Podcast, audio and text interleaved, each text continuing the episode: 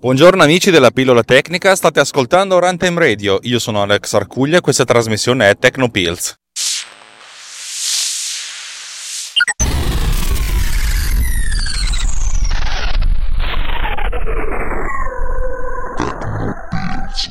Registro questa piccola parte eh, dopo, quando, dopo, che avrete sentito la, la parte che segue.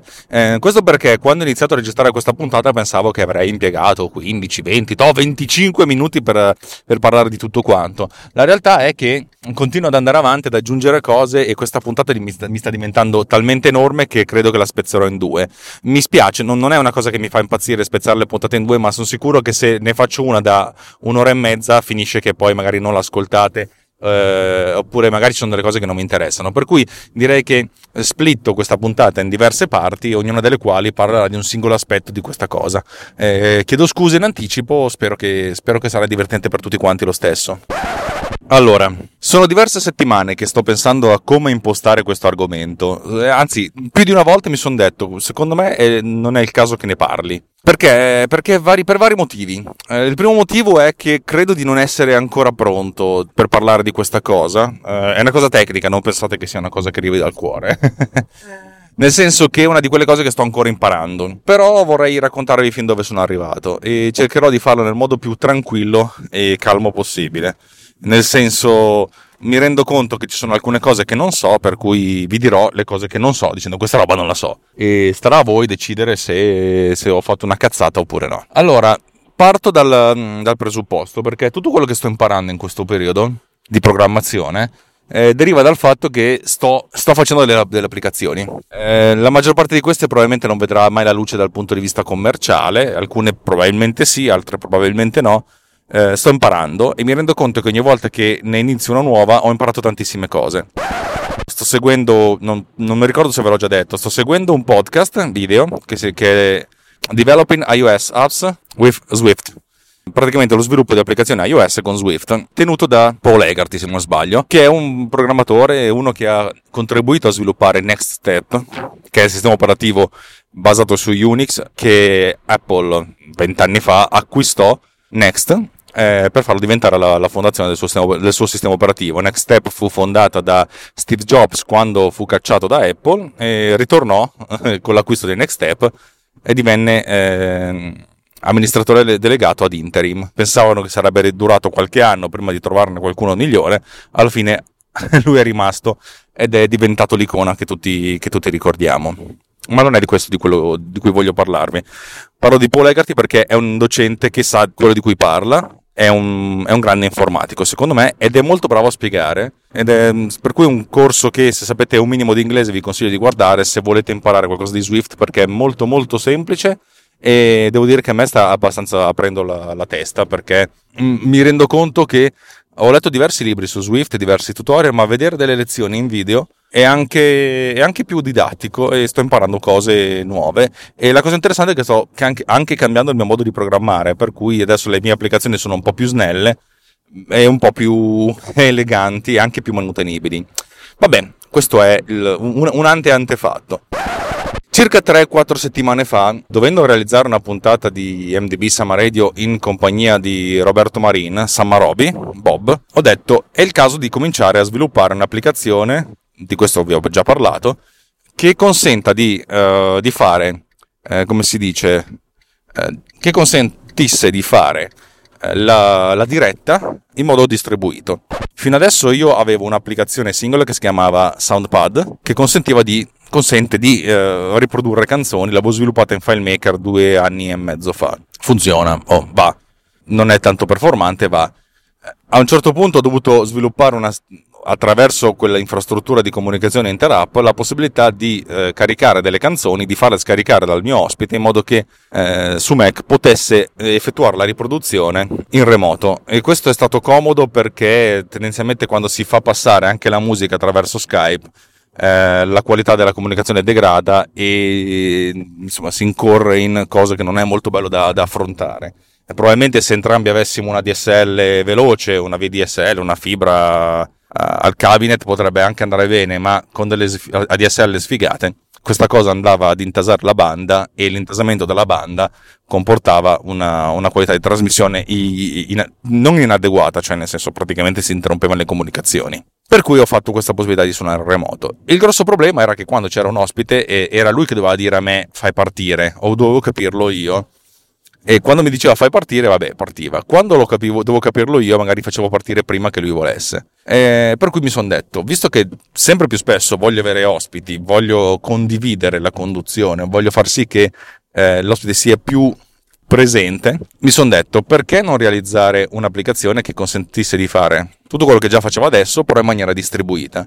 Una cosa molto peer-to-peer in cui non c'è un capo, ma ogni singolo partecipante al, al podcast, alla trasmissione, e possono anche essere più di due, potesse fare play, pause, aggiungere tracce, togliere tracce, riordinare tracce. E, e per cui mi sono messo a lavoro su questa applicazione che si chiama UpNext uh, Up Next punto esclamativo. Up Next perché nella mia, nella mia idea probabilmente un giorno diventerà anche un'applicazione di regia distribuita, però per adesso va bene così. E adesso arriviamo al dunque della puntata. Avere un'applicazione distribuita comporta essenzialmente che, stu- che i dati siano distribuiti. Avere dati distribuiti non è una cosa così per dire, è una cosa un po' più complicata. L'idea è quella di avere dei dati nella fattispecie l'elenco delle tracce e eventualmente anche le caratteristiche di queste tracce, che sono accessibili da tutti gli utenti ovunque essi siano, cioè distribuiti su internet, ma non solo, il fatto che il cambiamento di uno di questi dati da parte del, di un utente si ripercuota abbastanza immediatamente a tutti gli altri utenti. È già questa una cosa più interessante. Significa, significa in pratica avere un, un, un punto, un, un oggetto, qualcosa che mantenga questi dati e che si occupi di sincronizzare i vari dispositivi, i vari utenti tra loro. Ci sono diversi modi per farlo. Il modo più ideale oggi è quello di utilizzare un database distribuito che si chiama Firebase. Firebase era stato sviluppato esternamente, ma poi è stato acquistato da Google. Per cui Google Uh, è padrona di questa piattaforma, una piattaforma a pagamento, ma che ha anche una versione gratuita con diverse limitazioni, che però sono limitazioni molto molto marginali per le dimensioni dell'utente. Per farvi capire, eh, l'accesso gratuito consente di avere al massimo 100 utenti contemporaneamente. Va bene. Dal mio punto di vista, se tu riesci ad avere 100 utenti contemporaneamente, allora sei abbastanza grosso da poter scalare e da poter investire dei soldi. Vabbè. Queste piattaforme di database è piuttosto interessante perché questo è un database detto NoSQL. E qui a questo punto dovremmo parlare di database SQL. SQL eh, è un modo di dire, una, cioè un acronimo che, sta, che appunto è SQL, viene chiamato eh, in alcuni casi SQL da, da, alcuni americani e SQL da altri. Mm, ho sempre par- sentito parlare di SQL, per cui diremo SQL. SQL sta per Structured Query Language e in pratica è un modo di interrogare un database che sia standardizzato, che è formalizzato formalizzato tale per cui funziona su diversi database e praticamente la maggior parte dei database relazionali su internet è basato su questa, su questa interfaccia di comunicazione. Un'interfaccia di comunicazione molto semplice che permette di scrivere in, in inglese, diciamo, quello che si vuole ottenere da un database. E questo potrebbe significare un sacco di cose. Eh, I database relazionali essenzialmente sono organizzati in tabelle, significa che c'è un, uh, una lista di record, dove ogni record è caratterizzato da diversi campi, ogni campo ha un suo tipo. Eh, facciamo finta che dobbiamo fare un, un, elenco telefonico, abbiamo nome e cognome e numero di telefono. Una cosa molto semplice, avremo tre campi, nome che è un testo, cognome che è un testo e il numero di telefono è un testo pure questo. Diciamo che abbiamo questa, questa sorta di tre eh, campi. Eh, una tabella è essenzialmente una lista di questi record. record che viene chiamato anche tupla eh, in una traduzione in italiano che non, non trovo particolarmente felice, ma va bene così. SQL consente di interrogare il database, beh, consente di fare una vagolata di cose, anche di crearli, però facciamo finta che eh, ci consente di interrogare il database facendo delle condizioni, nel senso trovami tutti i record il cui nome è Alessandro o trovami tutti i record il cui cognome è maggiore di M, per cui eh, tutti i cognomi eh, dalla M in poi in ordine alfabetico e altre condizioni. Questo, questo trovami eh, restituisce un, uh, un, sottoinsieme di questi record. Uno potrebbe dire trovami tutti i record e non rompere i coglioni e te li trova tutti. Però noi tendenzialmente quando interroghiamo un database vogliamo sapere alcune cose, oppure trovami il numero di telefono di Alessandro Raccuglia. Cioè, trovami, restituiscimi il numero di telefono eh, del record il cui nome è Alessandro e il cognome è Raccuglia. Ok? Così troverebbe solo l'unico che ci serve. Insomma, fondamentalmente è un modo per interrogare a database molto efficiente. Uno potrebbe dire, ma sta roba qua se viene espressa anche col linguaggio naturale, non è proprio il linguaggio naturale, è strutturato, però può anche diventare molto lenta. In realtà i database SQL sono talmente eh, ottimizzati che sono, sono tendenzialmente belli, belli cicci e belli performanti. Non sono solo belli performanti, ma sono belli performanti anche con tantissimi record.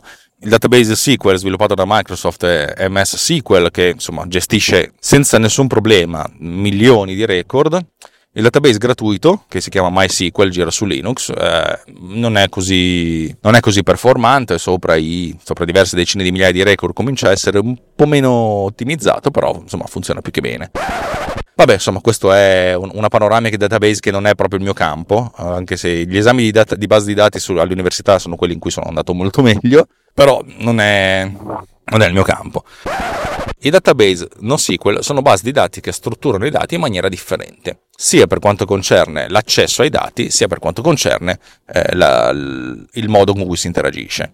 Ovviamente le cose che si possono fare su un dato o un record di una tabella, nel database SQL, ma in tutti i database relazionali che hanno delle tabelle, è, è, molto semplice. I dati possono essere creati, cioè crea un nuovo utente il cui nome è Alessandro, il cui, nome, il cui cognome raccuglia e il numero di telefono magari te lo do dopo, cioè nel senso per adesso ti do alcuni dati. I dati possono essere eh, interrogati, cioè si fa quella che viene chiamata la select, cioè tipo restituiscimi tutti i record il cui cognome è raccuglia. I dati possono essere modificati, del tipo, hai presente il record Alessandro Raccuglia ha cambiato il numero di telefono, il, numero, il, nuovo numero di telefono è questo. E infine possono essere cancellati. Cancella il record Alessandro Raccuglia, oppure cancella tutti i record che si chiamano Raccuglia oppure cancella tutti i record il cui cognome raccoglie. Avete presente? Cioè, dati, le, gli accessi ai dati è di questo, di questo, tipo. Stiamo parlando di una tabella che è già f- stata formalizzata, cioè la tabella esiste già. Questa cosa qua funziona molto bene, so- soprattutto funziona bene per quanto concerne le relazioni. Stiamo parlando di database relazionali. Ora andiamo un pochettino più in dettaglio. Mettiamo caso che noi vogliamo fare un'applicazione che permette di fare la riproduzione e la catalogazione di, di canzoni distribuita, tipo up next. possiamo fare diverse cose. La prima cosa che possiamo fare è definire le caratteristiche di una playlist che io ho chiamato sessione. Una sessione è molto semplice. Abbiamo, che ne so, il titolo, so, il titolo della puntata, magari una descrizione, poi nel mio caso ci ho aggiunto un sacco di campi, cioè la URL della, della puntata su Spreaker, la URL della playlist su Spotify, la URL dell'evento su Facebook, eccetera, eccetera. Poi c'è l'immagine, la descrizione, un, sacco di, di informazioni accessorie. Però per adesso concentriamoci su aver, su aver, dato soltanto un titolo alla puntata. Un titolo che vogliamo che sia univoco, ok? Cioè che non abbiamo due puntate che si chiamano allo stesso modo.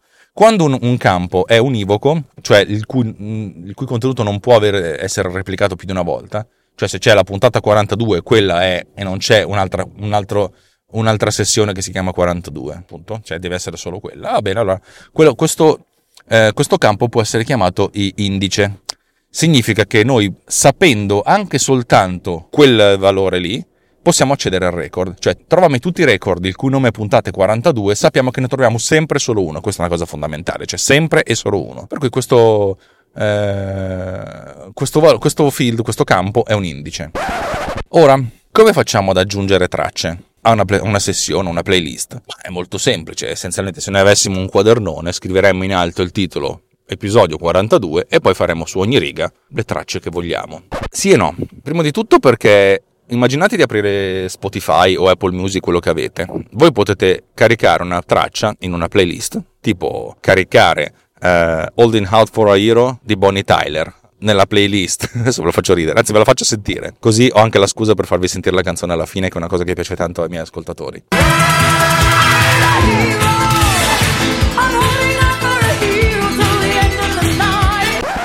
Abbiamo questa canzone che possiamo mettere nella playlist eh, Voglio andare veloce in macchina o nella playlist Voglio andare veloce a correre perché è una canzone bella ritmata, ma possiamo anche metterla nei classici degli anni Ottanta. Cioè la stessa canzone può essere messa in diverse playlist.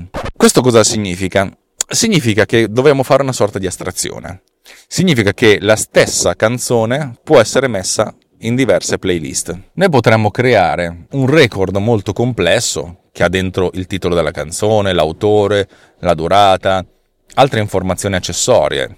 Per farvi capire, in Up Next io ho delle informazioni prese da Wikipedia il testo della canzone, un sacco di, di cose che ci, che ci servono. E replicare queste informazioni ogni volta che dobbiamo fare una playlist. Mettiamo caso che facciamo la playlist della puntata 42 dedicata ai classici degli anni 80 e scriviamo sulla riga eh, Holding Out for a Hero di Bonnie Tyler che dura 3 minuti e X. Eh, queste sono le note, c'è scrivere un sacco di cose. Poi facciamo un'altra puntata puntata 43, i classici degli anni 80 e riscriviamo tutte queste cose. Capite che è un problema, anche perché poi se magari qualcuno decide c'è stata una cavolata, questa canzone è stata cantata da Bonnie Tyler, ma il backing vocals c'è anche Gi- Giuseppe Antani, dovrebbe modificare dappertutto, non è molto efficiente. È importante che le informazioni siano registrate una volta sola, per completezza, per per far sì che le informazioni siano coerenti. Allora l'idea è quella di avere un altro quadernone in cui abbiamo tutte le tracce e anche in questo caso abbiamo, che ne so, eh, una, un, un, indice che potrebbe essere il nome della canzone, ma non è vero perché Holding Out for Hero potrebbe essere stata coverizzata da chiunque.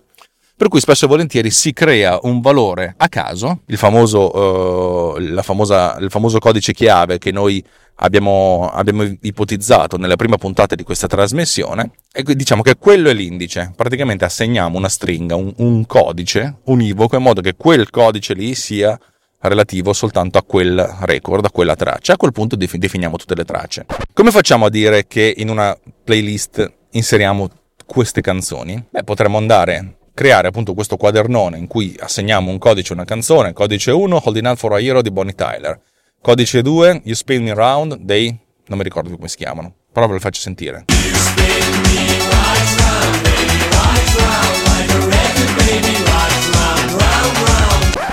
Avete capito? E allora magari andiamo a scrivere sulla playlist la pagina 42, cioè della, della, sessione 42 della puntata 42, eh, codice 1, Bonnie Tyler, bla bla bla, codice 2, You Spin Me Around, bla bla bla, eccetera, eccetera, eccetera. Per cui abbiamo un riferimento. Se noi vogliamo sapere che cos'è quel numero 1, che cosa corrisponde a quel numero 1, dobbiamo andare a vedere nel quadernone dei, delle canzoni, ok?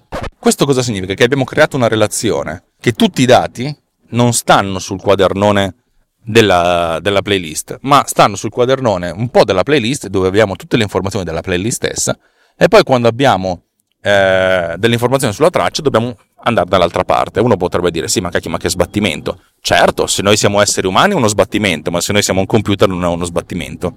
I computer fanno questo tipo di rimbalzo, di andare a prendere quadernoni diversi continuamente e in maniera molto, molto efficiente. Eh, SQL è molto ottimizzato per i database relazionali, per cui potremmo dire restituiscimi tutti, tutti, i campi, cioè tutte le informazioni, i cui codici sono quelli che stanno all'interno della puntata 42. Figata, figatissima. Fino a qui ci siamo. Il problema è che questa è una relazione che può essere 1N o NN. Cosa significa? Allora, sappiamo che una puntata può avere quante, quante canzoni vogliamo. Se noi imponessimo molto draconicamente No, ogni puntata può avere al massimo 10 canzoni e solo 10 canzoni noi potremmo definire 10 campi. Canzone 1, canzone 2, canzone 3, eccetera, eccetera, che sono dei campi all'interno della, della, nostra, della nostra playlist e poi fare i riferimenti. Se però invece questo valore può cambiare, può essere 1, può essere 2, può essere 50.000, allora è un problema perché definire 50.000 record non è, non è molto comodo. Se avessimo la possibilità di inserire solo 10 canzoni. Sarebbe un po' problematico, però chi se ne frega. Ognuno di questi campi relativo al codice della canzone potrebbe avere uno qualsiasi dei valori presenti nel database, nella tabella delle canzoni. Per cui avremo una relazione n a 1, significa che una stessa canzone può andare in diverse playlist. Se però noi vogliamo far sì che le playlist siano indipendenti, anche perché nel, nella tabella della playlist noi vogliamo mettere dentro delle informazioni della playlist non informazioni di canzoni, cioè vogliamo che le cose siano specifiche della playlist, che possono essere informazioni varie, possono essere l'immagine, possono essere i link, chi se ne frega del, delle canzoni, dovremmo trovare un altro modo, un altro escamotage per far sì che eh, una playlist possa avere quante canzoni si vogliono e quali canzoni si vogliono e analogamente che una canzone possa stare in una o più o anche nessuna playlist. Come si fa a fare questo? E in questo caso si crea un terzo quadernone, lo so, è terrificante sta cosa qua. E in questo terzo quadernone essenzialmente indichiamo soltanto le relazioni. Cioè, possiamo dire che in ogni riga abbiamo soltanto due campi. Oh, attenzione, attenzione, attenzione. Il primo campo è codice della puntata e il secondo campo è codice della canzone. E noi creiamo questa relazione. In pratica, nella puntata, nel, nel, nel quadernone della puntata, non segniamo neanche più le canzoni che vogliamo. Abbiamo questo terzo quadernone, questo terzo foglio in cui eh, diciamo le relazioni. Nella puntata 42 c'è la canzone numero 1, nella puntata 42 c'è la canzone numero 2, eccetera, eccetera. Nella puntata 43 c'è la canzone numero 1. Cioè abbiamo deciso che la puntata 42 ha dentro la canzone numero 1, che è quella di Bonnie Tyler, la puntata 42 ha la canzone numero 2, che è You Spin Me Round, e poi la puntata 42 ha dentro la canzone numero 1, ancora quella di Bonnie Tyler. Se noi fossimo esseri umani, e ne dubito che noi siamo esseri umani, diremmo questa roba qui diventa sempre più complicata, un doppio passaggio.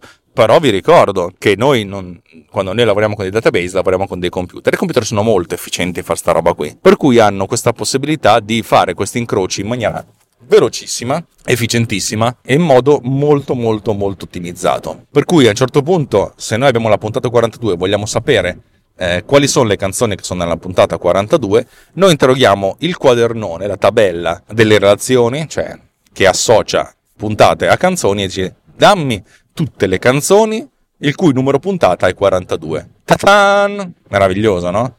Non solo, ma se noi volessimo tutte le canzoni, cioè tutti i dati della puntata numero 42, che è l'attività di co- il cui titolo è attività di corsa, allora noi potremmo dire dammi tutti i dati di tutte le canzoni nella tabella delle, delle relazioni tra canzoni e puntata, il cui numero puntata è quello relativo alla puntata che ti sto chiedendo. Cioè, capite questo doppio passaggio? E i computer le fanno veramente velocemente. Questo è il modo di, fu- di, funzion- di far funzionare le cose con un database eh, relazionale, con un database SQL più o meno. Cioè, ripeto, non sto, non sto semplificando, sto dicendo delle cose eh, che probabilmente chiunque lavori con database SQL dirà sei un coglione, sei una merda. Oppure potrebbe dire, vabbè, l'hai semplificata pure troppo, ma l'hai semplificata. Credetemi, la mia idea era quella di semplificare, di spiegare qualcosa che è molto facile spiegare vis- visivamente senza, senza, poter avere l'ausilio di strumenti visuali, perché questo è un podcast in audio. Oh. Allora, se noi abbiamo questa struttura, questo database, da qualche parte su nel cielo, nel cloud, che ricordate che il cloud è un server che sta da qualche parte, è il computer di qualcun altro, allora noi possiamo fare una cosa figa.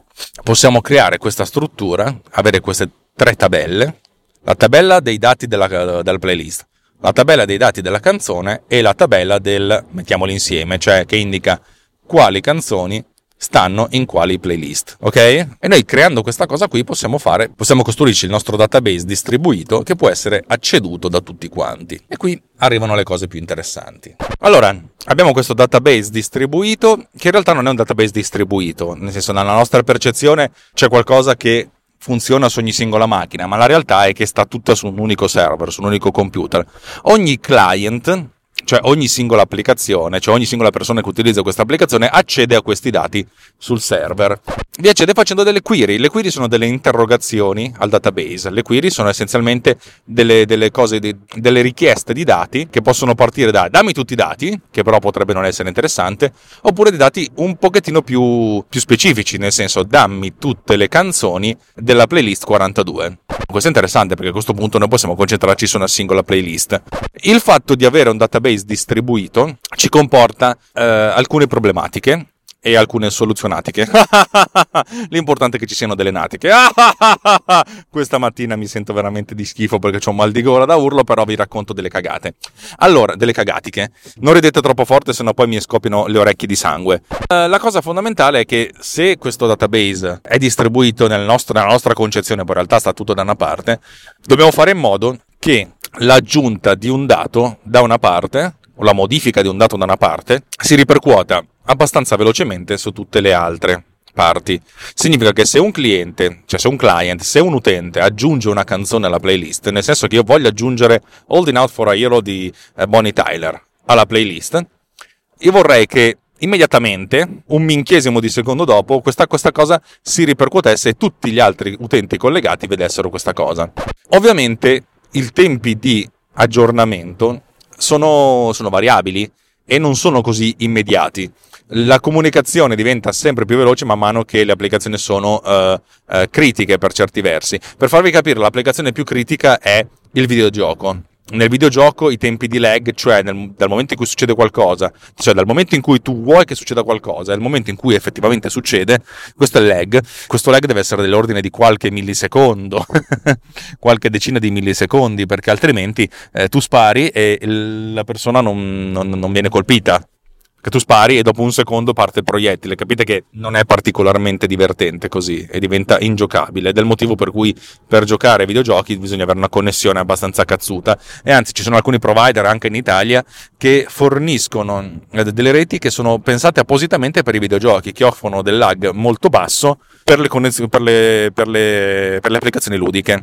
E costano anche di più. Però giustamente se uno vuole giocare in modo un po' più coinvolgente, nel senso vuole divertirsi nel modo a pieno, vuole che la sua esperienza utente sia particolarmente ricca, è disposto a spendere anche di più per una connessione di maggiore qualità. Ora, la cosa che uno dovrebbe dire è come si realizza tutto questo, cioè come si crea questo database che è centralizzato ma che viene visualizzato in maniera distribuita su tutti i client e tale per cui le modifiche realizzate ad un singolo client si possono ripercuotere su tutti gli altri.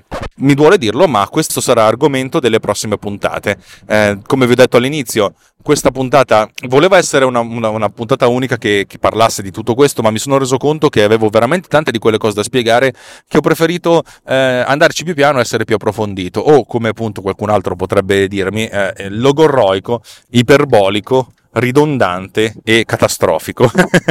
Quattro uh, aggettivi negativi direi. Eh, lo so, mi rendo conto di essere così, però molta gente mi dice va bene che spieghi le cose così le capisco anch'io. Vabbè, sono contento. Probabilmente se ci sono degli ascoltatori, e sicuramente ci sono, che capiscono di programmazione, di database, diranno oh, sta dicendo un sacco di cacate. Lo so, probabilmente sto cercando di semplificare. Ma sappiate che ho sempre adorato i database e sono sempre stato piuttosto uh, relativamente, non dico bravo, però insomma diciamo che ci capivo abbastanza dell'organizzazione dei dati. Eh, ho perso un po' il contatto con le cose quando ho smesso di fare il programmatore e ho cominciato a fare eh, il regista. Adesso che torno a farlo mi scontro con, non è che mi scontro, incontro eh, oggetti nuovi, alcune cose sono cambiate, grazie a Dio sono cambiate in meglio, e per cui sto cercando di, di, di farmi una nuova, una nuova, cultura su quello che funziona. Io credo che se c'è qualche programmatore che ha un minimo di eh, conoscenza sia della, delle applicazioni, delle app per, per eh, dispositivi mobili o fissi, sia di, del web, avrà pensato a un'unica parola che si chiama Firebase ed è vero, ed è quello di cui parleremo la prossima puntata, anche se vi racconto che non è Firebase il database che ho utilizzato io. E questo sarà l'apertura a una, un'altra puntata ancora in cui spiegherò come ho realizzato la cosa e perché quello che ho realizzato è una follia completa ma qualcuno mi ha dato anche ragione. per cui non voglio fare quello che prossimamente sui vostri schermi. Cioè, non voglio fare quello che fa degli annunci che poi eh, aumentano l'hype, non me ne frega niente. Io vorrei tanto che queste puntate fossero autoconclusive. Voglio raccontarvi essenzialmente la mia eh, esperienza. Eh, il mio è veramente un diario, per cui serve a me, anche se non so se, se quanto mi riuscirò a riascoltare nel futuro, eh, per ricordarmi le cazzate che ho fatto. O che ne so, magari i miei figli un giorno ascolteranno queste cose diranno papà ma che coglione che sei, proprio coyote. Va bene, niente, eh, per stavolta vi, sa- vi saluto, eh, vi ricordo che se volete, volete, contribuire alla causa voi potete andare su rantemradio.it slash anch'io e vedere se potete essere interessati alla nostra campagna di crowd eh, sustaining.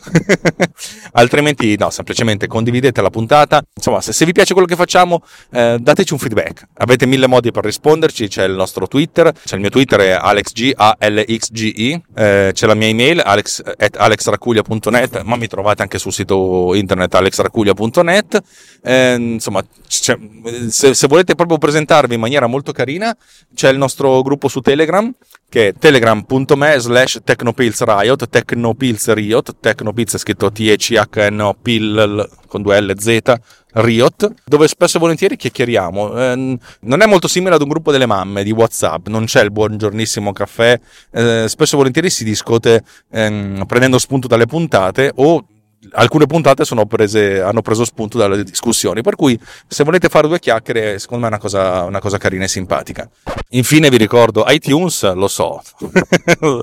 io, allora, io probabilmente quando arrivate a questo punto skippate, io quando, quando arrivano le comunicazioni alla maggior parte dei, dei, podcast le schippo perché dicono sempre le stesse cose, devo cercare di inventarmi sempre cose nuove in modo da essere, da far sì che ascoltiate queste cagate, e queste cagate che dico. Allora, Io sono convinto che iTunes sia un programma sviluppato bene 15 anni fa e adesso è ingestibile, ha un sacco di glitch, non, non mi piace.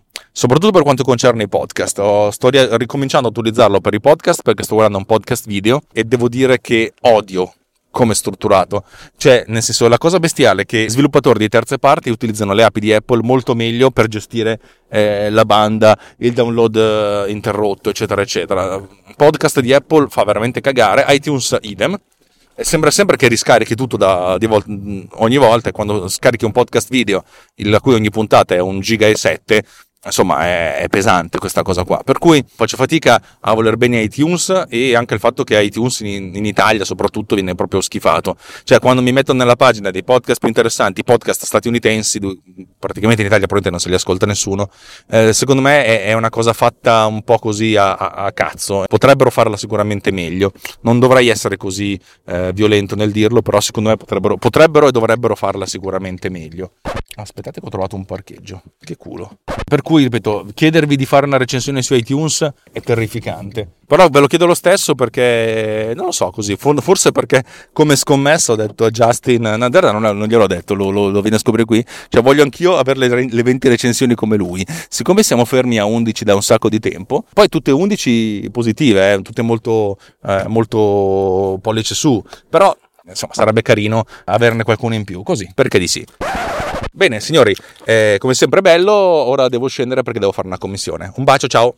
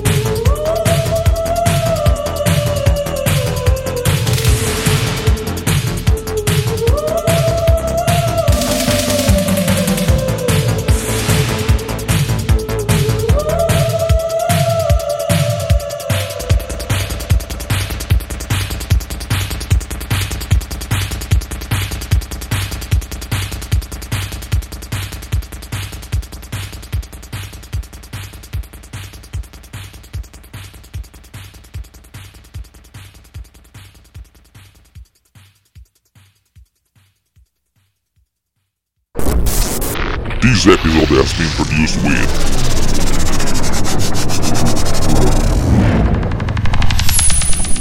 Boat Cleaner. Discover more at boatcleaner.com.